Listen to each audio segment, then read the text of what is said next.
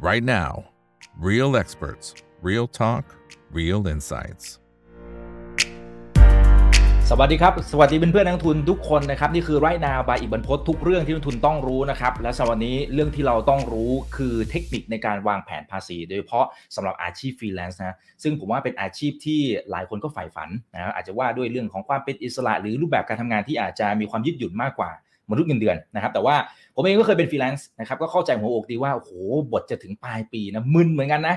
เอกสารนี่ไปเก็บไว้ไหนใบหัก ณ ที่จ่ายนะฮะไปไว้ที่ไหนแล้วหาไม่เจอหาไม่ครบนี่ทำไง แล้วคนไหนที่มีรายได้เยอะๆนะโอ้โหเจอเรื่อง VAT เข้าไปจุกเหมือนกันนะถ้าวางแผนไม่ดีนะครับ วันนี้ก็เลยเรียนเชิญนะครับ ต้องเรียกว่าเป็นกระบี่มือหนึ่งด้านภาษีของเมืองไทยเลยแหละครับเดี๋ยวผมก็คงจะเรียนเชิญเข้ามาให้ความรู้ดีๆ อย่างนี้มาเรื่อยๆเลยนะครับกับพี่หนอมนะครับคุณถนอมเกียรติเอมครับเจ้าของแฟนเพจ tax บักหนอมครับผู้ที่ให้ความรู้เรื่องภาษีครับ สวัสดีครับพี่หนอมครับผม สวัสดีครับสวัสดีครับสวัสดีอีกครับสวัสดีครับอ่าครับผมก็ชื่นชมมานานนะครับ แล้วก็เดี๋ยวหลังจากนี้โอ้ยเดี๋ยวต้องขอบคุณอนุญาตเรียนเชิญนะฮะเข้ามาให้ความรู้ ยินดีครับ ดีๆนะบ่อยๆนะโอเคได้เลยนะครับโอ้โหพี่หนอมต้องบอกว่าอาชีพฟรีแลนซ์เนี่ยมันปวดตับปวดหัวเหมือนกันนะคือไอฮะตอนทำงานมันอาจจะชิวๆไง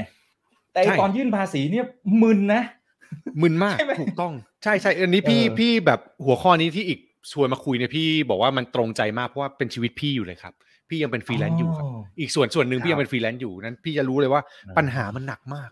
จริง ๆ นี่บอกเลย ระบบโครงสร้างภาษีด้วย แล้วก็ระบบการจัดการของฟรีแลนซ์มันค่อนข้างยากครับ อืมเอองั้นให้ให้พี่หนอมเล่าให้ฟังหน่อยครับได้ไหมครับว่าไอ้ภาพรวมๆที่มนุษย์ฟรีแลนซ์มักจะเจอกับความยากลำบากและทำผิด ผมว่าเป็นอาชีพครับผมที่ทำผิดบ่อยมากในเรื่องภาษีอะแล้วโดนอะโดนโทษในยหนักเลย อืมครับผม เอาอันดับแรกก่อนสิ่งที่ฟรีแลนซ์ทุกคนเจอแล้วเข้าใจผิด อันนี้เป็น basic เลยอ่าคือปกติเวลาเรารับงานเนาะได้ได้ทำงานเสร็จเรียบร้อยเขาจ่ายเงินมา ลูกค้าจ่ายเงินให้เรามาเรียบร้อยเนี่ย โดยทั่วไปมันจะมีสิ่งที่ลูกค้าพูดแบบนี้ครับอีกว่าแบบเอ้ยตกลงว่าหักภาษีไหมให้หักหรือไม่ให้หักใช่ใช่หักยังไงแบบไหนอะคุยกันก่อน ซึ่งหลายคนเข้าใจผิดอันดับแรกคือ ถูกหักไว้บางคนเขาหักไว้เนาะซึ่งอัตราที่หักเนี่ยน่าจะอยู่ที่สามเปอร์เซ็นสมมติรับงานสักราคาหมื่นหนึ่งหักไว้สามร้อยได้เงินเก้าพันเจ็ด พี่ได้เงินมาเก้าพันเจ็ดเสร็จ หลายคนที่เป็นฟรีแลนซ์มือใหม่เข้าใจผิดอันดับแรกคือคิดว่าสามเปอร์เซ็นนี่คือภาษีที่ฉันเสีย แล้วจบอืมจบคือไม่ต้องทำอะไรแล้ว คือโอเค ก็ฉันก็เสียเรียบร้อยนี่หว่าสามเปอร์เซ็นเรียบร้อยคือจบ ซึ่งตรงเนี้ยไม่ใช่ อันนี้คือประเด็นแรกก่อน คือหลายคนจะแบบอู้เสียไว้สามเปอร์เซ็นแล้วไม่ต้องทำอะไรใช่ไหมจริงๆก็ต้องบอกว่าไอ้สามเปอร์เซ็นที่เสียครับมันเป็นการจ่ายล่วงหน้าครับอีก เอาไว้อืมยื่นภาษีอ่านั้นไม่ใช่แปลว่าจบ ซึ่งมันก็ไปเลยไปต่อเรื่องอีกอันนี้แบบโหเหมือนเหมือนเหมือนระบายอารมณ์เหมือนกันนะซึ่งมันก็ไปต่อเรื่องอีกคือ คือไอ้สามเปอร์เซ็นที่เขาหักเราอะเราได้เงินเก้าพันเจ็ดใช่ไหมฮะซึ่งเราเป็นคนรับเงินเนี่ยบางทีเราไม่รู้ว่าต้องขอเอกสารการหักภาษี ซึ่งมันก็จะเรียกว่าใช่ใบห้าสิบทวิ หรือว่าหนังสือรับรองการหักภาษี คือพอเราไม่ขอปัญหาเกิดขึ้นคืออะไรอีก รายได้ที่ว่าเราเข้าใจผิดว่าไม่ต้องยื่นภาษี แต่จริงๆมันต้องยื่น พอมันต้องยื่นปั๊บเนี่ย ถ้าเราจะเอาภาษีมาใช้ แล้วสมมุติว่าเราดันได้คืนเนี่ย ไอ้หนังสือใบเมื่อกี้ที่บอกว่าเป็นการหักภาษีเนี่ยเราต้องมีหลักฐานด้วยไงพอเราไม่มีภาษีถูกหักเหมือนพูดผมพูดง่ายสุดคือมันมันก็เป็นเกมฟรีอะอีก คืออก็เสียสามร้อยฟรีอะเพราะเพราะเวลายื่นภาษีต้องยื่นหนึ่งหมื่นแบบเมื่อกี้เนาะได้ได้หมื่นหนึ่งยื่นหมื่นหนึ่งแต่สามร้อยใช้ไม่ได้เพราะว่าไม่มีหลักฐาน คือต่อให้ยื่นไปฝืนว่ามีหลักฐานปั๊บสมมุติได้คืนภาษี แล้วสรรพากรขอดู ไม่มีสามร้อยไม่มีใบนี้ให้สรรพากรไม่ให้ใช้อีกอืมอืมดังนั้นครับดังนั้นมันเสียเปล่าสองต่อมันก็จะแบบอุ๊ ฉันก็ยื่นภาษีผิด ฉันก็ไม่มีหลักฐานอ่าอ่าโอเค อันนี้อันนี้ข้อที่หนึ่งเาอันดับแรกก่อนอ่าอันนี้อันนี้เบื้องต้นก่อนครัเบื้องต้นก่อน แต่มันจะมีอย่างนี้ด้วยนะครับ ผมผมเองก็เคยเคยเป็นฟรีแลนซ์อยู่ประมาณก่อนหน้านี้นะครับหลายหลายปีแล้วแหละนะครับแต่เลิกเป็นแล้วนะครับ ไปไปทำบริหารอย่างอื่นนะครับ แต่ว่าในในมุมของลูกค้าเนี่ยบางทีเขาบอกเฮ้ยคุณอีกคุณอีกคุณรับเป็นเงินสดได้ป่ะอ่า แล้วชอบอ่าแล้วเราก็บางทีเราก็เราก็ชะล่าใจไงอ๋อเงินสดแสดงว่าพี่สรรพากรไม่น่าจะรู้หรือเปล่า ใช่ฮะใช่ไหมคือคือคือหลักการนี้ด้วย อันนี้คือเรียกว่าเป็นข้อที่สองเลยก็ได้ครับอีก ก็คือออพอรับโอเคเป็นเงินสดโดยหลักการเนี่ยเออเอางี้ก่อนคือรายได้ที่ฟรีแลนซ์ได้รับจากการทำงานทุกอย่างอะมันต้องเสียภาษีไม่ว่าจะเป็นรูปแบบไหน คือเรื่องของภาษีเนี่ยไม่ได้เกี่ยวกับว่ารับเป็นเงินสด รับเป็นเงินโอน รับเป็นเช็ค รับเป็นอะไรพวกนี้แล้วมันแบบไหนไม่ต้องเสียคือทุกอย่างที่เป็นรายได้จากการทำงาน ต้องเอามาเสียภาษีทั้งหมด ดังนั้นต่อให้รับเป็นเงินสด ถ้าพูดโดยหลักการจริง ๆ ก็ต้องเอามาเสียภาษี แต่มันก็จะมีคำถามเมื่อกี้ว่า แล้วถ้าเขาไม่รู้ล่ะ ไม่ต้องยื่นได้ไหมอืมอืมประเด็นเนี้ยน่าสนใจครับ คือฟรีแลนซ์หลายคนคิดว่ารับเป็นเงินสดเขาไม่รู้ใช่ไหมผมจะบอกว่าสิ่งที่เจอมาครับอีก บางทีที่เขาบอกให้เป็นเงินสดคุณอะแล้วถ้าเกิดเขามีหลักฐานว่าเขาจ่ายเงินให้คุณอะเช่นเขาอาจจะขอสำเนาบัตรประชาชนหรือรายละเอียดไปอะเออเซ็นเขาเอาไปเป็นอืมเขาเอาไปเป็นค่าใช้จ่ายบริษัทนะอืมแล้วจริงๆเขาส่งข้อมูลให้สรรพากรด้วยนะ แต่คุณอะไม่รู้เพราะคุณเข้าใจผิดว่ารับเป็นเงินสด ดังนั้นชัวร์หรือเปล่าว่าการรับเป็นเงินสดเนี่ย ไม่ต้องเสีย หรือเขาไม่แจ้งจริง ๆ ไม่ไม่มีความเชื่อใจบนโลกนี้ที่แท้จริงนะฮะในวงการฟรีแลนซ์นะฮะอันนี้พูดพูดไปแล้วโดนด่าแน่นอน แต่ไม่ไม่ไม่อย่าอย่าไปเชื่อใครว่ารับเงินสดแต่แล้วนี่คือพี่เรื่องจริงไม่แจ้งสรรพากรแต่นี่คือเรื่องจริง คือคือสุดท้ายเรากลับไปที่หลักการที่ถูกต้องก่อนคือ ถ้ามีรายได้ต้องยื่นภาษีดังนั้นอย่าอย่าไปคิดว่ารับเป็นรูปแบบไหนจะหลบ คือใครใครที่คิดว่าจะหลบแปลว่าคุณกำลังรับความเสี่ยงแล้วกันเนาะ คุณต้องเข้าใจก่อนว่าคุณรับความเสี่ยงอยู่ และความความเสี่ยงที่ว่าเนี้ยคุณเชื่อใจใครไม่ได้ หมายถึงคุณไปเชื่อใจบริษัทที่ที่บอกคุณว่าเอ้ยไม่ไม่ไม่ไม่ไม่พี่ไม่ส่งให้สรรพากรหรอกพี่ไม่บอกใครเดี๋ยวพี่ให้เงินสดส่วนตัว ไม่ชัวร์นะฮะ ไม่ชัวร์จริงอืมๆเอออืมอืมครับอ่าเหมือนมาตีแผ่จริงไงไม่รู้เลยอะผมจะโดนอะไรไม่ไหมแต่เนี่ยครับอันอันนี้อันนี้เรื่องจริงครับเพราะว่าผมว่าผมว่าจะช่วยคนที่เป็นฟรีแลนซ์ซึ่งมันเป็นอาชีพครับของคนรุ่นใหม่เยอะมากๆนะครับ อันนี้ใช่ช่วยช่วยคนได้เยอะนะครับ คืออมมันอยู่บนหลักฐานหมายถึงว่าอยู่บนพื้นฐานที่เราอยากจะทำให้มันถูกต้องแหละ เพราะว่าเดี๋ยวในในช่วงต่อไปที่จะคุยกับพี่หนอมก็คือว่าถ้าเราทำผิดหรือตั้งใจหลบเลี่ยงเนี่ยนะพี่สรรพากรสมมติตรวจเจอนี่เดี๋ยวเจอศึกหนักพอสมควรเดี๋ยวเจออะไรบ้างเดี๋ยวเดี๋ยวกลับไปตรงนั้น อันนี้สองประเด็นละมีมีเรื่องไหนอีกไหมฮะที่เอ่อส่วนใหญ่มักจะทำพลาดกัน ขยายความไอ้เรื่องเรื่องนี้อีกเรื่องหนึ่งที่ที่น่ากลัวแล้วกันครับ มันจะมีอ่าเรื่องหนึ่งคือเมื่อกี้เราบอกว่าถูกหักภาษีไว้เนอะอันนี้อันนี้อันนี้เป็นช่วงนี้เลยที่เกิดขึ้นแล้วพี่เจอหลายคนมาปรึกษาบ่อยคือ คือด้วยช่วงโควิดที่ผ่านมาเนี่ยหลายบริษัทเขาเป็นแบบนี้ครับ คือเขาพยายามจะรักษากระแสเงินสดตัวเองไว้โอเคไอ้เมื่อกี้ที่จ่ายไปหมื่นหนึ่งที่บอกว่าจ่ายหมื่นหนึ่งหักสามเปอร์เซ็นต์น่ะก็คือหักไว้สามร้อยแล้วให้เงินเก้าพันเจ็ดใช่ไหมฮะคือโดยครับปกติสามร้อยที่เขาหักเนี่ยเขาต้องไปส่งให้สรรพากร แต่ที่เจอมาในช่วงโควิดที่ผ่านมาเนี่ยไอ้สามร้อยเนี่ยเขาไม่ส่งสรรพากรอืมเขาแล้วเขายังไม่ให้อ๋อหนังสือรับรอง อ่า แต่เขาเก็บเงินไว้ก่อนแล้วเขายังไม่ยื่น ทีเนี้ยปัญหามันเกิดจากฟรีแลนซ์เราคือ ถ้าถึงสิ้นปีอย่างเงี้ยเรายังไม่ได้ใบหักหน้าใช้จ่ายแล้วปีหน้าไปทวงเราไม่ได้อะมันก็จะเป็นผลเสียเหมือนที่เมื่อกี้เล่าก็คือ เราก็ไม่สามารถจะเอาภาษีมาใช้ได้ เราก็ไม่มีหลักฐานว่าเราถูกหักภาษีไว้ มันจะกลายเป็นปัญหาของเรา แต่ในทางบริษัทคือเขาพูเขาหักเงินเราไว้ฟรีแล้วไง อันเนี้ยคือเรื่องที่เจอบ่อยในช่วงนี้นะ อันนี้ต้องบอกเลยว่าด้วยด้วยด้วยโควิดด้วยกระแสเงินสดด้วยอะไรต่างๆ มีมีเหตุการณ์แบบนี้เกิดขึ้นกับฟรีแลนซ์หลายท่าน แล้วสุดท้ายอืมกลายเป็นว่าต้องยื่นรายได้เต็ม ภาษีใช้ไม่ได้ มันก็จะคล้ายๆกับข้อหนึ่งเมื่อกี้ แต่อันนี้เป็น option พิเศษที่จะกำลังจะบอกว่าสิ่งสำคัญของฟรีแลนซ์นะครับ คือทุกครั้งที่คุณได้รับเงิน ให้พยายามทวงหนังสือหักภาษีก็คือใบไอ้หลักฐานเนี่ยมาเลย อย่ารอ อย่าแบบเออเดี๋ยววันหลังค่อยให้อะไรเงี้ยส่วนใหญ่เขาจะบอกเออเดี๋ยววันหลังค่อยให้เดี๋ยวพี่ส่งเออเมลไปใช่ให้ใช่เดี๋ยวอะไร อย่าขอเลย ขอให้เรียบร้อยเลย เพื่อที่จะได้จบ แล้วถ้าไม่จบทวงจนกว่าจะได้เพราะยิ่งนานยิ่งแปลว่ามีโอกาสที่จะมีปัญหาแบบนี้ครับ จริงจริงครับอีเตอร์ว่าเราลืมนะฮะหรือว่าทางบริษัทเองใช่เนี่ยเขาอาจจะเอกสารมันอาจจะย้อนหลังนานแล้วใช่ใช่เขาอาจจะไม่มีเก็บไม่เก็บไว้ให้อะไรเงี้ย แต่ถ้ามันมันเก็บเป็น PDF ได้ไหมเป็นเป็นออนไลน์เป็นอีเมลอะไรอย่างนี้ได้ไหมฮะคือโดยหลักมันต้องเป็นการจริง paper ๆณปัจจุบันมันต้องเป็น paper อยู่ครับ เว้นแต่ว่ามันจะเป็นการหักแบบที่เรียกว่าระบบอิเล็กทรอนิกส์คือ e withholding tax คือหักแล้วเขานำส่งให้สรรพากรโดยตรงผ่านระบบเลยอันเนี้ยเป็นเป็นอิเล็กทรอนิกส์ได้ แต่ว่าโดยทั่วไปใน concept เป็นต้องเป็นต้องเป็น paper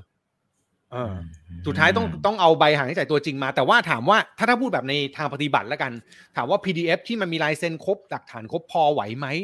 ถ้าสรรพากรเขาตรวจสอบข้อมูลแล้วมันมีการนำส่งจริงอะพี่พี่ส่วนตัวพี่เชื่อว่าไม่ได้เคี่ยวมากนะในปัจจุบันนะเพราะว่าด้วยด้วยสถานการณ์ด้วยอะไรต่างๆ มันมันค่อนข้างเปลี่ยน ดังนั้นอืมก็อาจจะไม่ได้ซีเรียสขนาดนั้น แต่ถ้าโดยหลักการกฎหมายยังต้องเป็นเอกสารอยู่ อ๋อแต่ถ้าสมมติว่าเราลืมหรือเราทำหายหรืออะไรก็ตามแล้วเรารไปตามทางบริษัท แล้วปรากฏว่าเอ้ยเขาก็ลืมไปละ หรือไม่ได้เก็บไว้ให้เราเนี่ย เราไปคุยกับพี่สัมภากรได้ไหมว่าเฮ้ย ในเมื่อพี่ก็น่าจะมีหลักฐานอยู่อะที่เขานำส่งไปพี่ก็ต้องเห็นเห็นรายได้ผมอะมันคุยอย่างนั้นได้ไหมคือที่ถามว่าได้ไหมถ้าในทางปฏิบัติพี่ว่าถ้าเป็นคนจ่ายภาษีเพิ่มอะครับ มีสิทธิ์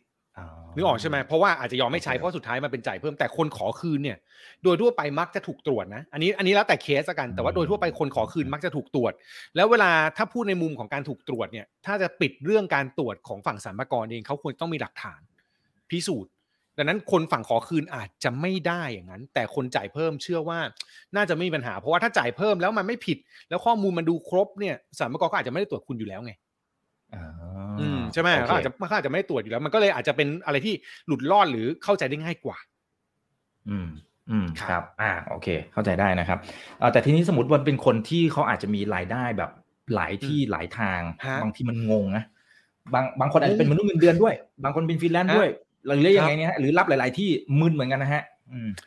จริงๆพื้นฐานภาษีบุคคลแล้วกันครับอันนี้ย้อนไปนิดนึงคือไม่ว่าจะทำอาชีพอะไรอะสิ่งสำคัญคือเราอาจจะต้องจัดการเรื่องของที่มาของรายได้ให้ชัด คือต่อให้มันมีกี่ทางอาจจะต้องแยกอะสมมติถ้ายกตัวอย่างทำหลายอย่าง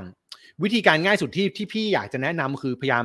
ใช้บัญชีธนาคารแยกเป็นรายอาชีพก็ได้ เงินเดือนรับบัญชีนี้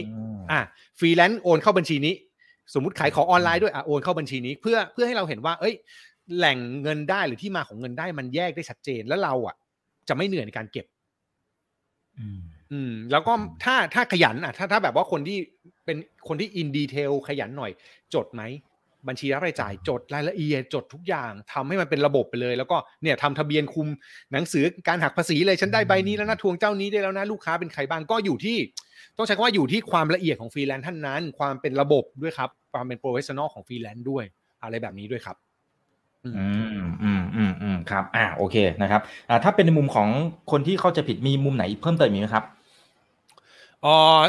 ข้ามไปเรื่อง VAT เลยได้ไหม อีกเรื่องหนึ่งที่อ่าเข้าใจผิดได้โอ้โหเรื่องแบอะบเรื่องแบบเนี่ยอันเนี้ยอ่าขอขออนุญาตกระโดดไปกระโดดไปเรื่อง VAT เลยให้เห็นภาพคืออมคนที่เข้าใจผิดอีกมุมหนึ่งคือ คนมักเข้าใจว่าบุคคลธรรมดาไม่ต้องจด VAT อืม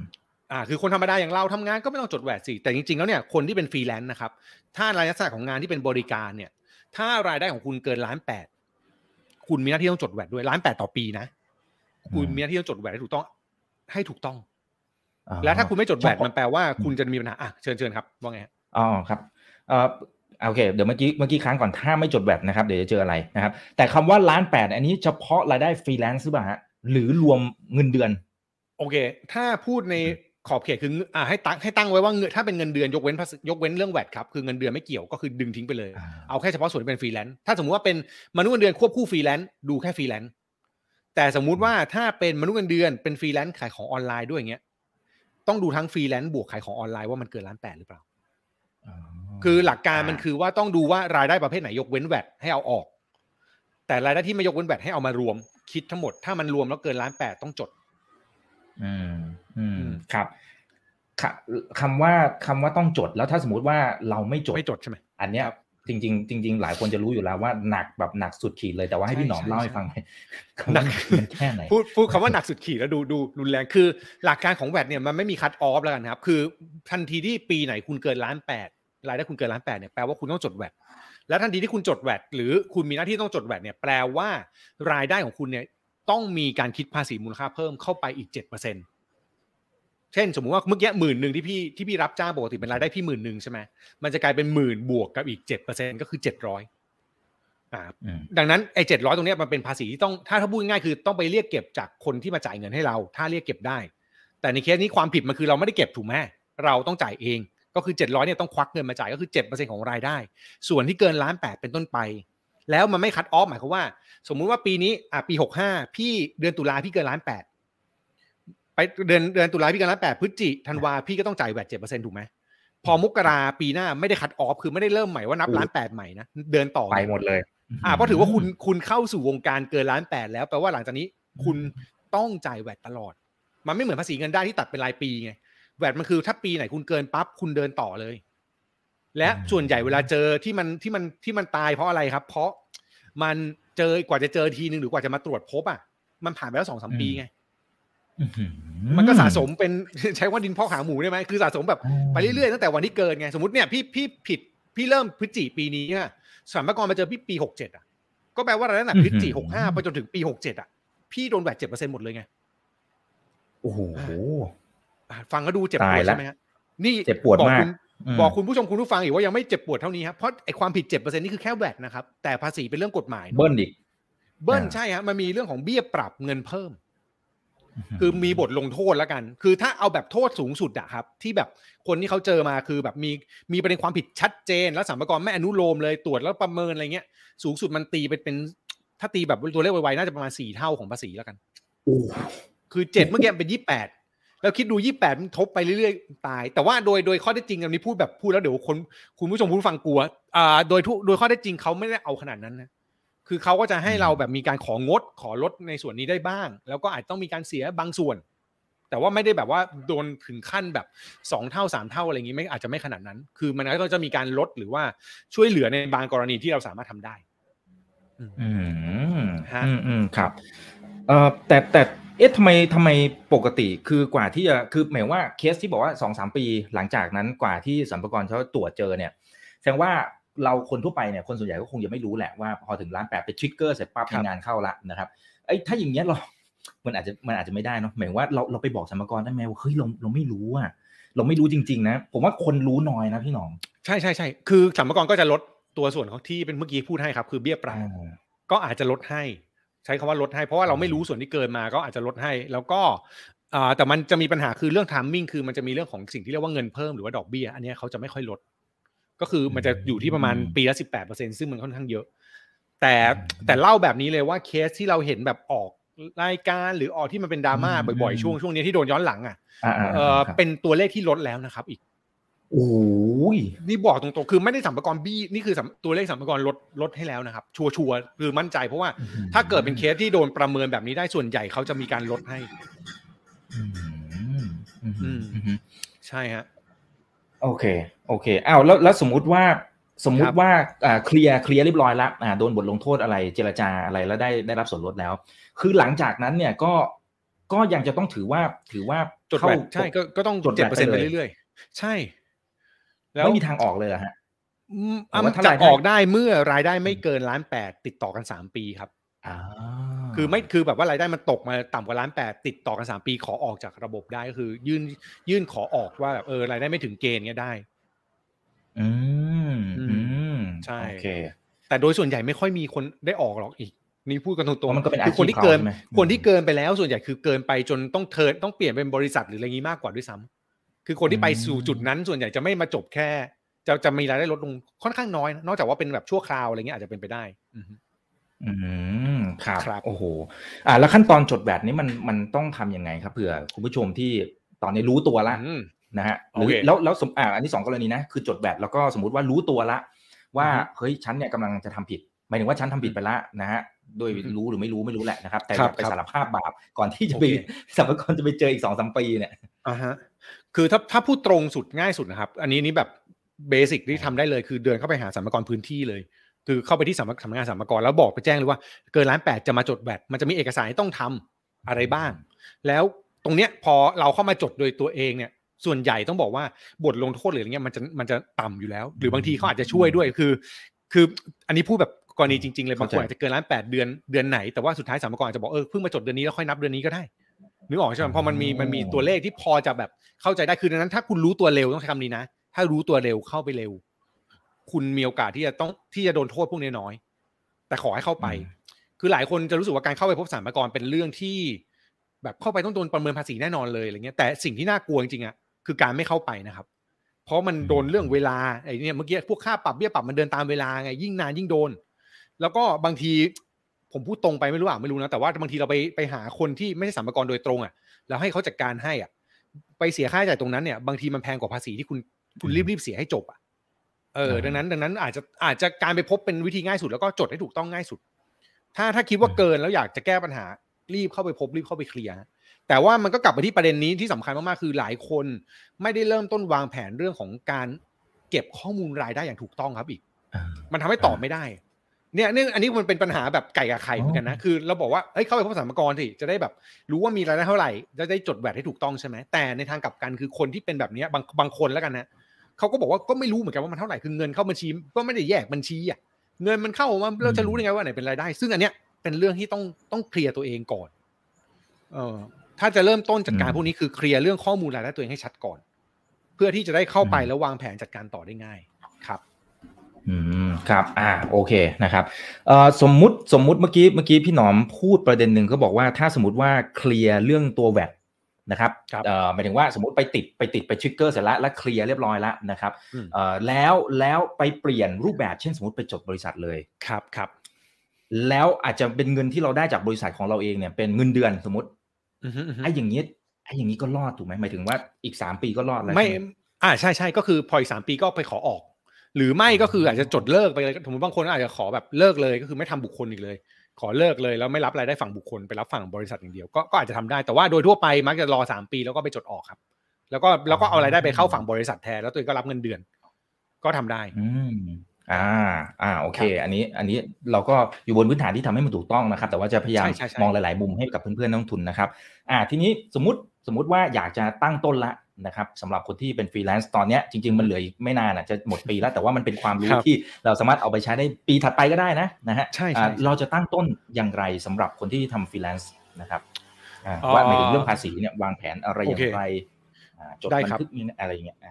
เริ่มต้นจาก จริงจริงสิ่งที่อยากให้เริ่มต้นจริงเริ่มจากการสร้างระบบก่อนแล้วกันครับอันนี้นี่แชร์ในมุมฟรีแลนซ์เลยคือ หลายคนเนี่ยเวลาเริ่มต้นงานแล้วไม่ได้สร้างระบบหมายถึงว่า เวลารับงานลูกค้าหรืออะไรก็ตาม ถ้าเป็นไปได้อาจจะต้องมีหลักฐานการรับชัดเจน การคิดราคาชัดเจน หรืออะไรต่างๆ ชัดเจนตั้งแต่แรกครับ เพื่อให้รู้ว่าที่มาของรายได้มันเป็นแบบไหน จริงๆ หลายคนจะรู้สึกว่าฟรีแลนซ์ต้องเหนื่อยมากเลยในการทำแบบพวกสมมติลูกค้ามาจ้างต้องทำใบเสนอราคาทำอะไรพวกนี้ให้กับลูกค้า ถ้ามีระบบตรงนี้มามาล็อกไว้ได้ อันดับแรกมันจะทำให้เราเข้าใจที่มาของรายได้ได้ชัด แล้วก็ตามเอกสารหลักฐานได้ง่ายสมมติถ้าเกิดเราติดต่อลูกค้าคนหนึ่งครับเรามีใบเสนอราคาไป อันนี้แบบเต็มระบบเลยนะ ก็มีใบเสนอราคาไปลูกค้าเซ็นกลับมาอาจทำงานเสร็จมีแจ้งหนี้ส่งมอบ ทุกอย่างมันมีข้อมูลลูกค้าหมด และพอคุณเป็น professional แบบนั้นน่ะ คุณจะไม่เจอลูกค้าที่เขาจะลักไก่คุณ เช่น ไม่หักภาษีให้เงินสด คุณจะได้ทุกอย่างเข้าระบบเป๊ะๆแล้วพอเข้าระบบเป๊ะๆมันดียังไงแล้วกันนะฮะในในมุมของข้อดีคือ มันรู้ข้อมูลได้จริง พอวางโครงสร้างแบบนี้ได้จริงๆปั๊บรู้รายได้รู้ที่มารู้ทุกอย่าง วางพวกนี้เสร็จเรียบร้อยปั๊บเราก็จะประเมินตัวเองได้ว่าเอ้ยเราควรต้องจดแวดไหมถ้ามันเกินล้านแปดหรือถ้าเกิดจะจดแวดทั้งทีเอ้ยถ้ามันจะเกินแน่ๆอย่าเพิ่งจดเลยว่ะไปจดบริษัทเลยดีไหมเราก็จะได้คำตอบพวกนี้ขึ้นมาโดยที่เรามีฐานข้อมูลทุกอย่างที่ถูกต้อง อันนี้คือทางเลือกแต่ว่าสมมติหลายคนบอกว่าเอ้ยมันยากไปหรือเปล่าอะไรเงี้ยครับก็จะแนะนำว่าโอเค ถ้าไม่เต็มระบบอย่างน้อยก็แยกที่มาของรายได้ มีการเก็บข้อมูลลูกค้า การตามเอกสารพวกนี้คุณต้องชัด เพื่อให้คุณรู้ว่าคุณมีรายได้เท่าไหร่ในแต่ละปี การรู้รายได้มีผลสำคัญมากๆ โดยเฉพาะบุคคลคือมันมีเรื่องของการวางแผนภาษีประจำปี ก็คือภาษีเงินได้ และก็มีผลเรื่องของแวดเมื่อกี้คือ คุณจะมั่นใจได้แน่ว่าไม่เกินล้านแปดไม่ใช่วันหนึ่งสัมภาระมาบอกว่า คุณเกิน ตรวจข้อมูลมาแล้วคุณเกิน คุณก็มีหลักฐานไปพิสูจน์กับเขาว่าเฮ้ยฉันยังไม่ได้เกินนี่ไง รายได้ฉันมีเท่านี้ ทุกอย่างมันมันอาจต้องเริ่มจากตรงนี้ก่อนครับ แล้วก็วางแผนให้ถูกต้อง ซึ่งพวกเนี้ยมันอยู่ที่ว่าเรา เป็นฟรีแลนซ์ที่จริงจังแค่ไหนด้วย คือถ้าเราไม่ได้จริงจังมากก็โอเค ระบบอาจจะอาจจะต้องใช้อาจจะไม่ต้องวางระบบอย่างที่ผมพูดก็ได้ แต่ว่าวางแผนจัดการทุกอย่างให้เป็นให้เป็นระเบียบก่อนก็คืออะบัญชีธนาคารนี้แยกไว้นะ จดไว้นะอะเช็คเอกสารไว้นะโอเคประมาณนี้ที่เราคอ control ได้ แต่พอมันเป็นระบบพอมันเติบโตขึ้น พอมันมีความเป็น professional มากขึ้นก็อาจจะต้องใช้ระบบพวกนี้มาเพื่อคัดคัดลูกค้าด้วยแล้วก็จัดการตัวเองด้วย อืม ครับอืมครับอ่าจัดระบบจดเอกสารอะไรต่างๆนะครับ ถ้าทำเต็มรูปแบบได้อันนั้นแจ๋วแจ๋วมากนะครับ เราจะไม่พลาด และจริงๆเราจะรู้ที่มาที่ไปของเงิน แล้วไปบริหารการเงินอะไรของเราได้อีกนะอ่าอันนี้นอกเหนือจากเรื่องภาษีนะครับ แล้วก็ช่วยวางแผนการเงินในภาพใหญ่นะครับอ่าขั้นตอนที่ 2 เพราะว่าบางคนเนี่ยพอมันมีแหล่งรายได้หลายอย่างนะครับพี่หนอมมันก็จะงงมันหักลดหย่อนอะไรยังไงอ่ามึนเหมือนกันนะอืมใช่ใช่ใช่ประเด็นต่อมาคือพอมาเข้าสู่พอเรา กรุ๊ปปิ้งหรือว่าจัดประเภทรายได้เมื่อกี้เราถูกต้องแล้วเรารู้ว่ามีกี่ทางแล้วเนี่ย ประเด็นต่อมาคือเราจะต้องมาคำนวณภาษีเนาะสิ่งที่เราจะต้องรู้ในการคำนวณภาษีก็คือว่า เราต้องรู้ว่ารายได้ที่เรามีไอ้แต่ละประเภทนั้นนะครับ กฎหมายเขาถือเป็นเงินได้ประเภทไหน เพื่อให้เราคำนวณภาษีเป็น อันนี้คือใครหลายคนที่เริ่มเริ่มข้อมูลรายได้มาถูกทางแล้วสิ่งที่คุณต้องรู้ต่อคือคุณกำลังจะคำนวณภาษี ตอนที่คุณกำลังจะคำนวณภาษี คุณต้องรู้ว่าคุณมีรายได้ประเภทไหนบ้าง เช่นเมื่อกี้สมมติ ผมมีเงินเดือน ผมเป็นฟรีแลนซ์ทำสองอย่าง ผมจะต้องรู้ว่าโอเคให้เงินเดือนฉันเป็นประเภทที่หนึ่งฟรีแลนซ์เป็นประเภทที่สองอันนี้คือสิ่งที่ต้องรู้อัตโนมัติ เพื่อจะใช้ในการยื่นภาษีหรือคำนวณหรือวางแผนภาษี ซึ่งความรู้ตรงนี้ครับ มันอาจจะต้องใช้วิธีการทำความเข้าใจค่อนข้างเยอะอยู่ ต้องใช้คำนี้เพราะภาษีเป็นเรื่องการคำนวณเนาะดังนั้นมันก็จะมีเรื่องของหลักเกณฑ์หรือหลักการตามกฎหมาย อันนี้ก็อาจต้องรู้ว่าอะโอเค สิ่งที่ฉันได้มาถือเป็นรายได้ประเภทไหน ต้องทำความเข้าใจเรื่องวิธีการคำนวณภาษีต่อครับ อืมอืมอืมครับ อ่า พอตรงนี้เสร็จปั๊บเนี่ยนะครับ เราจะเราจะดูอย่างไร เพราะว่าอ่าบางคนบางคนมันจะเขาจะถามอย่างนี้ครับว่าเฮ้ยของเขาเนี่ยมันไปเข้าพวกวงเล็บแปดไหมเพราะว่าหักมันก็จะหักอีกแบบหนึ่งใช่ไหมฮะเอออันนี้อยากให้พี่ต่ออธิบายคนนี้อ่าดูแชร์แชร์สไลด์ดีดีครับดีครับจะได้เห็นภาพมากใช่ใช่ใช่เดี๋ยวสักครู่นะครับ ขออนุญาตได้ครับ คนไหนที่เข้ามาก็ฝากกดไลค์กดแชร์ทุกช่องทางนะ Facebook YouTube Twitter Clubhouse ห้อง Open Line Chat ชอบห้องไหนก็คลิกเข้ามาที่ห้องนู้นนะครับได้ครับโอเคนี่ครับอ่านี่นี่คือประเภทประเภทเงินได้แปดประเภทเนาะที่เมื่อกี้อีกถามว่าเอ้ยเราจะรู้ได้ไงเป็นประเภทไหน สิ่งสำคัญของถ้าเป็นฟรีแลนซ์ดูง่ายๆก่อนคือ งานที่คุณทำใช้แรงคุณเเป็นหลักหรือเปล่า แรงคุณคือตัวเราคนเดียวเป็นหลักหรือเปล่า ถ้าตัวเราเป็นหลักโดยที่ไม่มีต้นทุนอื่นเลย ส่วนใหญ่จะเป็นประเภทที่สองครับ อยู่กลุ่มรับจ้างตรงนี้ ก็คือใช้แรงงานหรือทักษะเราไปแลกเงิน แต่ถ้าเมื่อกี้บอกว่าเฮ้ยเราจะ ถ้าเป็นประเภทที่แปดเกิดอะไรขึ้นนะครับจะรู้ได้ไงว่าเป็นประเภทที่แปดหรือเจ็ดอะไรพวกเนี้ยอ่าสิ่งที่ต้องรู้คืองานนั้นเรามีต้นทุนอื่นที่ไม่ใช่ตัวเราเปล่า เช่น เราต้องจ้างคนเพิ่ม เช่นเราต้องมีการลงทุนอุปกรณ์ทรัพย์สินต่างๆ มากกว่าการใช้แรงงานเราเป็นคนเดียว เรามีต้นทุนพวกนี้หรือเปล่า ซึ่งสิ่งสำคัญคือต้องเช็คต้นทุนอีก มันก็จะไปเกี่ยวข้องกับเรื่องเงินเมื่อกี้นิดนึงก็คือ ถ้ามีคุณมีต้นทุนรายจ่ายต่างๆ เยอะ คุณน่าจะพอเดาได้ว่าคุณจะอยู่ในกลุ่มประเภทที่แปด แต่ถ้าเกิดคุณบอกเอ้ยก็มีแค่ตัวฉันแล้วก็อาจจะอาจจะเป็นอุปกรณ์ที่ใครก็มีได้แล้วกันนะใช้คำนี้เช่น คอมพิวเตอร์เครื่องหนึ่งอะไรแบบเนี้ย มันก็มักจะอยู่เป็นสองคือสุดท้ายยังใช้แรงของเราในการแลกเงินอยู่อะครับ หรือลักษณะการทำงานง่ายๆคือคุณคล้ายๆ กับคุณยังเป็นการทำงานเหมือนกับก่อนที่คุณเป็นมนุษย์เงินเดือนอยู่ ก็คือทำงานตามสั่ง แล้วก็ไม่ได้มีอำนาจอะไรแล้วคุณก็ทำตามที่เขาสั่ง แล้วก็ใช้ทักษะคุณแลกอย่างเดียวเงี้ยคุณตีความไปเลยเป็นสองแล้วก็ส่วนใหญ่ ถ้าพูดแบบง่ายๆ คือ ถ้าคิดไม่ออกหรือไม่แน่ใจส่วนใหญ่มักเป็นสองครับอีกส่วนใหญ่มักจะเป็นสองอืมถ้าเป็นฟรีแลนซ์นะครับ ส่วนใหญ่คือถือเป็นประเภทที่สองอ่า อ่าครับ แต่ถ้าแปดเนี่ย ถ้าแปดสมมุติเอ่ออ่าโอเคคอมพิวเตอร์อันนี้เคลียร์อ่าสมมติอ่าถ้าเป็นอาชีพสมมติพิธีกรอ่าสมมติพิธีกรนะครับเขาต้องมีแต่งหน้าทำผมใช่นู่นนี่นั่นไอ้เนี่ยถ้าพูดยังจไงริงๆอะอืมค่อนโหถ้าอันนี้พูดในฐานะวิทยากรด้วยก็ได้นะวิทยากรวิทยากรน่าจะคล้ายกันรับผมเออ คือหลักๆ ส่วนใหญ่เขาไม่ได้มองว่าต้นทุนพวกนี้เป็นต้นทุนที่เป็นต้นทุนหลักของการทำงานมอืมอันนี้นี่พูดแบบพูดแบบตีความแบบกฎหมายเข่งครัดเลยนะเขามองว่าเอาก็คุณแต่งหน้าไม่แต่งหน้าคุณทำงานได้เท่าเดิมนะคุณอยากแต่งหน้าเอง ถูกไหมอืมมันไม่ได้เพิ่มทักษะครับคุณแต่งหน้าแล้วคุณพูดเก่งขึ้นเหรออาจจะมีผลแต่มันไม่ได้วัดผลได้ไงนึกออกใช่ไหมเออเงี้ยคือคือคืออันนี้อันนี้อันนี้พูดแบบเหมือนเหมือนคนกวนตีนแต่ว่าโดยหลักการเขามองแบบนั้นคือ ถ้ามันไม่ใช่ต้นทุนที่วัดค่าได้ร้อยเปอร์เซ็นต์ เขามักจะไม่ให้ เขาก็จะมองในลักษณะว่าสุดท้ายก็ใช้ตัวคุณนี่ เพราะคุณก็เอาแรงคุณอะ ไปถือไมค์ไปพูดหน้างานอืมอยู่ดี เว้นแต่ว่าโอเค คุณเป็นพิธีกรแบบรับทั้งอีเวนต์ลองคิดภาพ ไม่ใช่คุณทำพิธีกรคนเดียวละคุณมีทีมพิธีกรของคุณแล้วคุณรับทั้งอีเวนต์นี้เลยอืมแล้วคุณรับทั้งงานเป็นงานสเกลใหญ่เลยนะอีเวนต์นี้ใช้ทีมคุณทั้งหมด คุณมีลูกน้อง คุณมีอุปกรณ์เซตไมค์ไฟฉากทุกอย่างมาหมด แล้วคุณลงหมด อันนี้อาจจะเป็นแปด ใช่ไหมมันจะมีความมีต้นทุนของการทำงานที่มันมากขึ้นอะ ดังนั้นอ๋อตีความแบบง่ายๆส่วนใหญ่มากไม่ค่อยรอดสองครับอืมณปัจจุบันนะ ถ้าถ้าโครงสร้างกฎหมายมีการแก้ไขหรือว่าเหมาะสมกว่านี้อาจจะมีโอกาสที่มันจะดีกว่านี้ได้ แต่ว่าณปัจจุบันการตีความลักษณะงานยังเป็นยังเป็นสองอยู่อ๋อครับครับถามถามเพิ่มอีกนิดนึงครับพอดีแปดเนี่ยจะเป็นประเด็นเยอะเหมือนกันนะครับ อย่างแปดเนี่ยเราเราเลือกได้ไหมว่าเราอยากให้เขาหักแบบเหมาไปเลยนะ หรือว่าหักตามจริงหรือยังไงมันมันมีเกณฑ์อะไรยังไงครับ ได้ครับ จริงๆขยายความแบบนี้นะฮะสองกับแปดเดี๋ยวขออนุญาตเอาสไลด์นี้ให้ดูก็ได้สองกับแปดเนี่ยมันหักค่าใช้จ่ายได้ไม่เท่ากัน เมื่อกี้ที่พูดทำไมถ้าพูดง่ายๆคือทำไมสรรพากรอยากให้เป็นสองเพราะว่าสองเนี่ยมันหักค่าใช้จ่ายเหมาเห็นไหมฮะเหมาได้แสนเดียวอืมหนึ่งกับสองรวมกันเนี่ยหักเป็นค่าหักค่าใช้จ่ายตามกฎหมายได้แค่แสนเดียว ซึ่งมันน้อยมาก ในขณะที่แปดเนี่ยมันมีเมื่อกี้ที่อีกถามคือมันมีเหมากับจริงถูกไหมฮะอ่าเหมาเนี่ยหกสิบเปอร์เซ็นเลยนะ แต่เหมาเนี่ยหลักการของกฎหมายคือ ต้องเป็นกลุ่มที่กฎหมายให้เหมาด้วยเขาเซตมา อ่าอย่างเช่นเมื่อกี้พิธีกรไม่ได้อยู่ในกลุ่มที่กฎหมายให้เหมา เว้นแต่ว่าคุณทำงานในลักษณะที่เป็นนักแสดงสาธารณะอ่าพิธีกรที่มีอืมทำงานผู้สื่อข่าวอะโอเคอย่างเงี้ยได้ แต่ว่าต้องเป็นลักษณะงานเฉพาะละแต่ถ้าสมมติว่าเป็นทั่วไปรับเป็นงานแบบรับจ้างทั่วไป หรือฟรีแลนซ์ปกติถ้าเป็นแปดเมื่อไหร่ มันไม่อยู่ในกลุ่มที่เหมาหกสิบได้ นั่นแปลว่าต้องหักจริง อืมพอหักจริงปัญหาเกิดขึ้นเพิ่มครับ นอกจากต้องรู้เอกสารรายได้ เอกใช่อีอีนึกภาพตามว่าอีกมันจะมันจะเหมือน ก็ก็เลยมันก็เลยเป็นคำตอบว่าสุดท้ายจดบริษัทง่ายกว่าปะวะเพราะมันทำเท่ากันแล้วอะนึกออกใช่ไหมอะสมมติถ้าเมื่อกี้พี่บอกพี่จะแบบ สมมติพี่จะเอาให้มันเป็นแบบระบบให้ได้พี่จะทำเป็นงานพิธีกร แล้วพี่เอาค่าช่างแต่งหน้ามาเป็นรายจ่ายให้ได้ไงเออพี่ก็ต้องไปหักภาษีนะพี่ก็ต้องไปไปทำหลักฐานการจ่ายให้กับช่างแต่งหน้า พี่ก็ต้องไปซื้อนู่นซื้อนี่มาลงบัญชีทำทุกอย่างให้เกือบครบเลยเพื่อจะหักค่าใช้จ่ายจริง แล้วมันก็จะลำบากกว่าเดิม อ่า มันก็เลยเป็นจุดอืมที่อีกหลายคนก็บอกอะงั้นก็เหมาคือแสนหนึ่งไม่ได้ตัวเลขที่ดีหรอกแต่ว่าฉันฉันง่ายอะฉันเสียภาษีง่ายเยอะหน่อยกว่าแต่ฉันไม่เหนื่อยเออฉันไม่เหนื่อยแล้วกัน ซึ่งไม่ไม่แฟร์กับเรื่องของตัวเลขภาษีนะแต่ถ้ามองในมุมมุมของต้นทุนอาจจะโอเค ถ้าคุณรายได้ไม่สูงมาก อืมอืมอืมฮะครับ อ่าโอเคนะครับ อ่านี่เข้าใจตัวตัวหักค่าใช้จ่ายอะไรต่างๆแล้วนะครับ แล้วขั้นตอนนะครับ หลังจากนั้นโอเค เราอาจจะมี vehicle หมายถึงว่าเครื่องมือในการวางแผนการเงิน อันนี้อาจจะ อาจจะเบสิกแล้วใช่ไหมฮะพวกประกันพวกเอ่ออ่าใช่ใช่ครับ S S F R M F อะไรพวกนี้ใช่ใช่ใช่อืมใช่อันนั้นก็เป็นในส่วนแต่จะมีคำยนแนะนำไหมเพราะว่าคือถ้าสมมติว่าสมมติว่ามันเป็นในมุมของมนุษย์เงินเดือนเขาจะรู้เงินเดือนแบบเป๊ะๆไง ว่าอ่าโอ้โหเนี่ยภาพรวมนะ ทั้งปีมันก็ประมาณเนี้ยเพราะฉะนั้นมันวางแผนตั้งครัแต่ต้นปีครับได้เลยทยอยซื้อ DCA อะไรว่าไป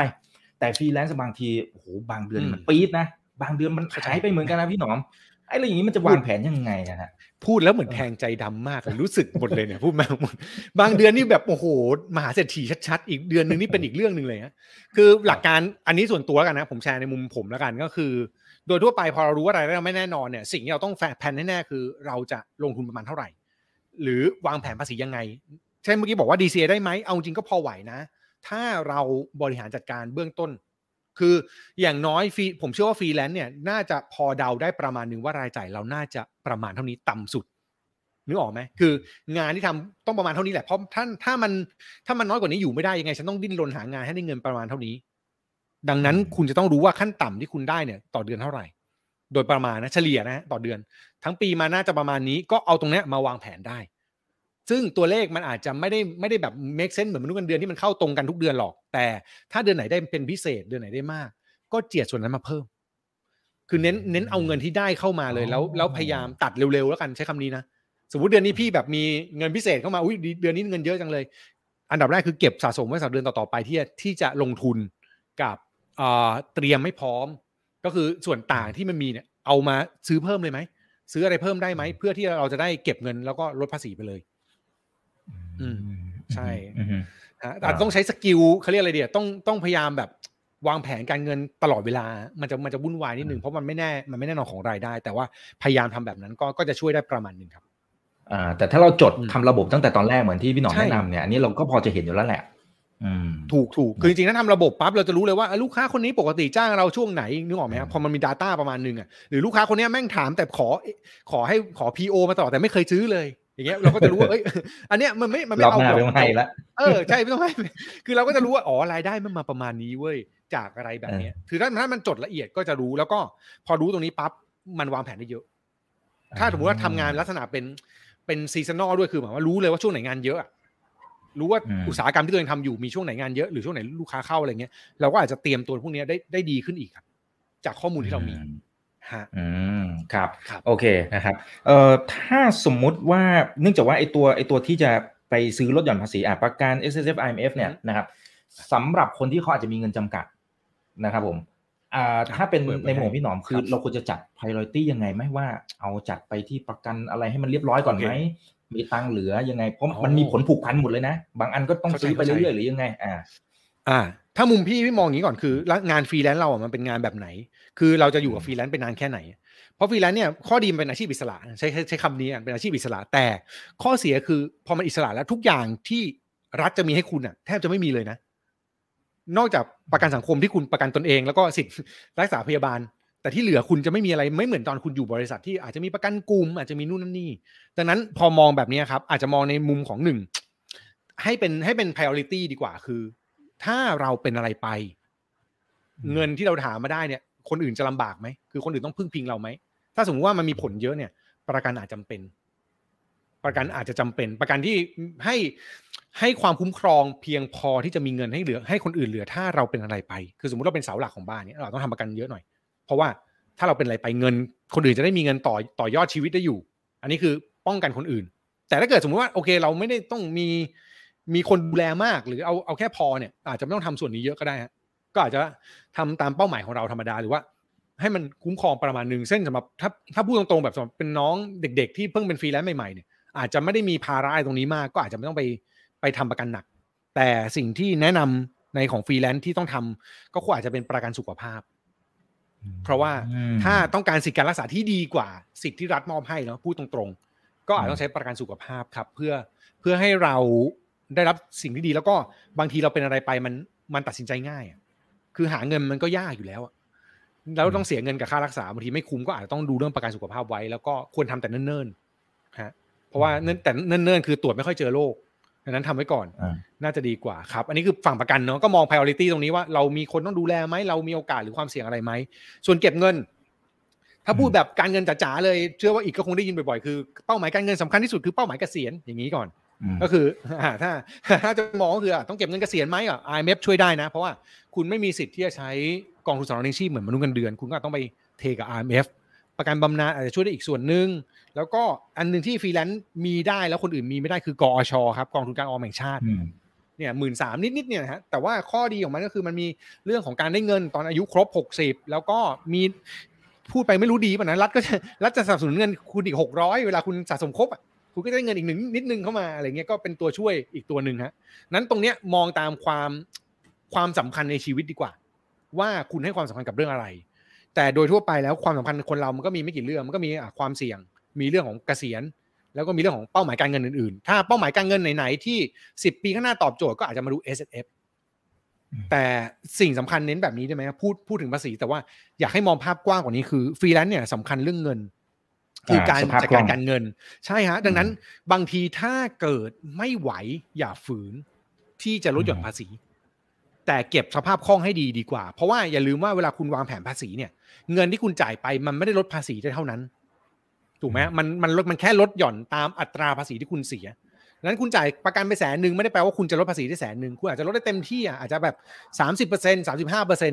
เท่านั้นอันนี้คือฐานสูงสุด ซึ่งแปลว่าคุณต้องเสียเงินมากกว่าภาษีที่คุณ save ได้ แต่ในมุมฟรีแลนซ์กระแสเงินสดจำเป็นมาก ที่ต้องเก็บ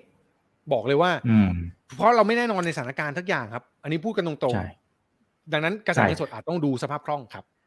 ครับอะอย่างตามทฤษฎีอ่าก็เขาก็ว่ากันนะหกเดือนอ่าสามหมายถึงว่าถ้าเป็นเวอร์ชันแรกๆ ก็สามเดือนก็พอละของค่าใช้จ่าย แต่พอเราเจอโควิดเข้าไปนี่มันไม่น่าพอนะ ถ้าพี่หนอมคิดว่าต้องสักกี่เดือนฮะคือจริงๆ มันถ้ามองกันตรงๆอะอย่างอย่างพี่อะพี่เก็บปีหนึ่งพี่พี่เป็นอืมพี่ใช้คำว่าไง พี่เป็นคนวิตกกังวลเยอะ พี่เก็บเยอะ พี่เก็บเงินสดเยอะ พี่อ่าพี่ประสาทหน่อยๆแบบอุ๊ยกลัวมีปัญหาอะไรเงี้ย แต่ว่าถ้ามองในมุมนี้ไอ้อีกเรื่องหนึ่งที่อยากให้มองคือมองว่าลักษณะของงานนะครับ เราน่าจะเก็บ cycle ตัวเองได้ว่างานเงินที่เราเข้ามาเนี่ยมันเป็นแบบไหนอย่างที่บอกเนาะถ้ารู้ seasonal รู้ว่างานช่วงนี้จะเข้ามาเยอะ หรือรู้ว่า อะไรแบบไหนเนี่ยการเก็บเงินสำรองก็อาจจะแปรผันตามเรื่องพวกนั้นได้ คือมันไม่ได้มีตัวเลขที่เหมาะสมว่าแบบโอ้โอเค ต้องปีหนึ่งเลยเหรอต้องสองปีเลยเหรอไม่ใช่หรอกครับ ก็จริงๆถ้ามีทั้งหกเดือนก็ก็น่าจะสบายใจได้ประมาณหนึ่งเนาะเพราะว่าถ้าหกเดือนแล้ว คุณจำเป็นต้องใช้เงินฉุกเฉิน เชื่อว่าฟรีแลนซ์จะมีสัญชาตญาณพิเศษอย่างหนึ่งคือ ทันทีที่คุณต้องเอาเงินเก็บมาใช้คุณจะเริ่มวิ่งหางาน อืมจริงเพราะว่ามันเป็นมันเป็น sense ที่ไม่เหมือนมนุษย์เงินเดือนนิดนึงเหมือนกันนะ คือหมายว่าฟรีแลนซ์มันจะมีความหิวกระหายต้องเครียดดิ้นรนเครียดอ่ามันจะมีความดิ้นรนเออเพราะมนุษย์เงินเดือนสมมุติว่าแบบอ่าโอเค อันนี้พูดแบบตรงๆ คือสมมติว่าต่อให้ออกจากงานก็ยังได้เงินชดเชย ยังมีเงินก้อนมาช่วย แต่ฟรีแลนซ์เนี่ยถ้าเขาเลิกจ้างเนี่ย เดือนนี้เฮ้ยเงินไม่เข้าอะ ความความตื่นเต้นมันจะเยอะสัญชาตญาณเอาตัวรอดมันจะแบบ ดังนั้นถ้าเมื่อไหร่ก็ตามเริ่มใช้เงินฉุกเฉินให้ให้ตั้งใจหางานฮะ ดังนั้นถ้าเกิดคิดว่าสักหกเดือนหางานใหม่ได้ทัน เงินเข้ามาพอก็หกเดือนก็พอไหวนะอยู่ที่ความเก่งอืมด้วยอยู่ที่อยู่ที่หลายประเด็นแล้วก็ดูอยู่ที่ไซเคิลของงาน รวมถึง ชื่อเสียงตลาดหรือเครดิตในวงการมันจะบอกเราพวกนี้หมดครับ ดังนั้นถ้ามีข้อมูลตรงนี้จะประมาณได้ดี แต่ถ้าไม่มีข้อมูลพี่ว่าหกเดือนก็ก็พอไหวแล้วนะอืมอืมเริ่มต้นหกเดือนครัน่าบจะพอไหวครับ อ่าเพราะฉะนั้นก็ก็แล้วแต่เพื่อนเพื่อนๆนักลงทุนแล้วแต่แต่ละคนเลยนะครับ ไปไปลองสำรวจดูแล้วก็ความสบายใจด้วย เพราะบางคนมีเยอะๆมากๆ ก็ถึงจะรู้สึกสบายใจนะครับ เพราะว่าเราก็ไม่รู้นะชีวิตอนาคตมันจะเป็นยังไงนะครับอ่าเราคุยกันพอสมควรแล้วพี่หนอมพี่หนอมฝากทิ้งท้ายถึงเพื่อนนักลงทุนได้ครับที่เป็นฟรีแลนซ์อาจจะให้กำลังใจก็ได้นะ ให้กำลังใจบวกกับให้ข้อคิดในเรื่องการวางแผนภาษี หรืออาจจะพลาดปีนี้ปีหน้าตั้งต้นยังไงอ่าเชิญเลยครับได้ครับ สรุปแบบสั้นๆที่พูดมาทั้งหมดผมว่าสิ่งสำคัญคือ การสร้างรายได้ของฟรีแลนซ์เนี่ยต้องรู้ ข้อมูลรายได้ของเราให้ชัด คือการรู้ข้อมูลรายได้มีผลดีหมดครับ ไม่ว่าจะเป็นเรื่องของการประมาณในอนาคตว่าเราจะมีรายได้เพิ่มขึ้นลดลงยังไง รู้ข้อมูลการเงินของตัวเอง อันที่สองคือรู้เรื่องของภาษี พอมีรายได้ที่ชัดเจนเนี่ยมันจัดการภาษีได้ง่าย มันรู้ว่าอาจคำนวณภาษียังไง มันรู้ว่าต้องจดแวดไหมตรงเนี้ยเป็นเรื่องที่เราจะจัดการแล้วเกิดปัญหาภายหลังลำบากคือหมายว่ามันจะไม่ค่อยเกิดปัญหาแล้วกัน คือหมายว่าถ้าเรารู้พวกนี้ดีเราวางแผนไว้เรียบร้อย ปัญหาที่เราต้องมาจ่ายเงินให้เสียเปล่าเนี่ยไม่ค่อยไม่ค่อยมี แล้วก็สุดท้ายในเรื่องของมุมมองการบริหารจัดการเงิน ถ้าตัวไหนก็ตามที่คุณสามารถลดหย่อนภาษีได้ แล้วมันตรงกับเป้าหมายการเงินคุณ คุณก็พยายามเอาพวกนั้นมาใช้ ประกันกองทุนอะไรต่างๆ เมื่อกี้ที่เราเล่ากันมาครับ ทั้งหมดที่ใช้ได้เอามาใช้ให้ดี แล้วก็สุดท้ายคือฟรีแลนซ์ที่ดีที่สุดที่อยากให้ทุกคนเป็นได้แล้วผมก็อยากเป็นก็คือฟรีแลนซ์ที่สามารถกำหนดชีวิตตัวเองได้จริง ๆ ไม่ใช่กำหนดจากการที่ถูกจ้างงาน อันนี้อยากให้ทุกคนเป็นแล้วผมก็พยายามอยู่เช่นเดียวกันก็เป็นกำลังใจทุกคนครับผม โอ้สู้ๆครับ สู้ๆนะครับครับเพื่อนๆนักลงทุนนะครับก็ถ้าฟังพี่หนอมไปเรื่อยๆก็เชื่อว่าถึงวันนั้นแน่นอนนะฮะจะวันไหนวันหนึ่งก็ต้องเป็นวันของเราแหละนะครับ ขอบพระคุณมากครับพี่หนอมครับนะครับเดี๋ยวขอบคุณครับขออนุญาตอีกครั้งเชิญใหม่ครับนะครับยังไงคนไหนครัที่บเข้ามาตอนนี้ครับผมก็กดแชร์ไว้ไปดูได้แต่ตอนต้นได้นะครับ นี่คือ right now มาอีกบรรพททุกเรื่องที่นักลงทุนต้องรู้ครับ สวัสดีครับ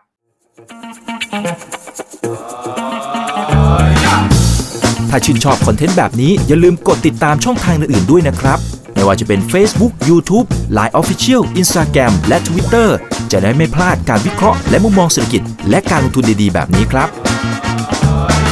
อย่าลืมนะครับว่าเริ่มต้นวันนี้ดีที่สุด ขอให้ทุกท่านโชคดี และมีอิสรภาพในการใช้ชีวิต ผม อีกบรรพฒนาเพิ่มสุขครับ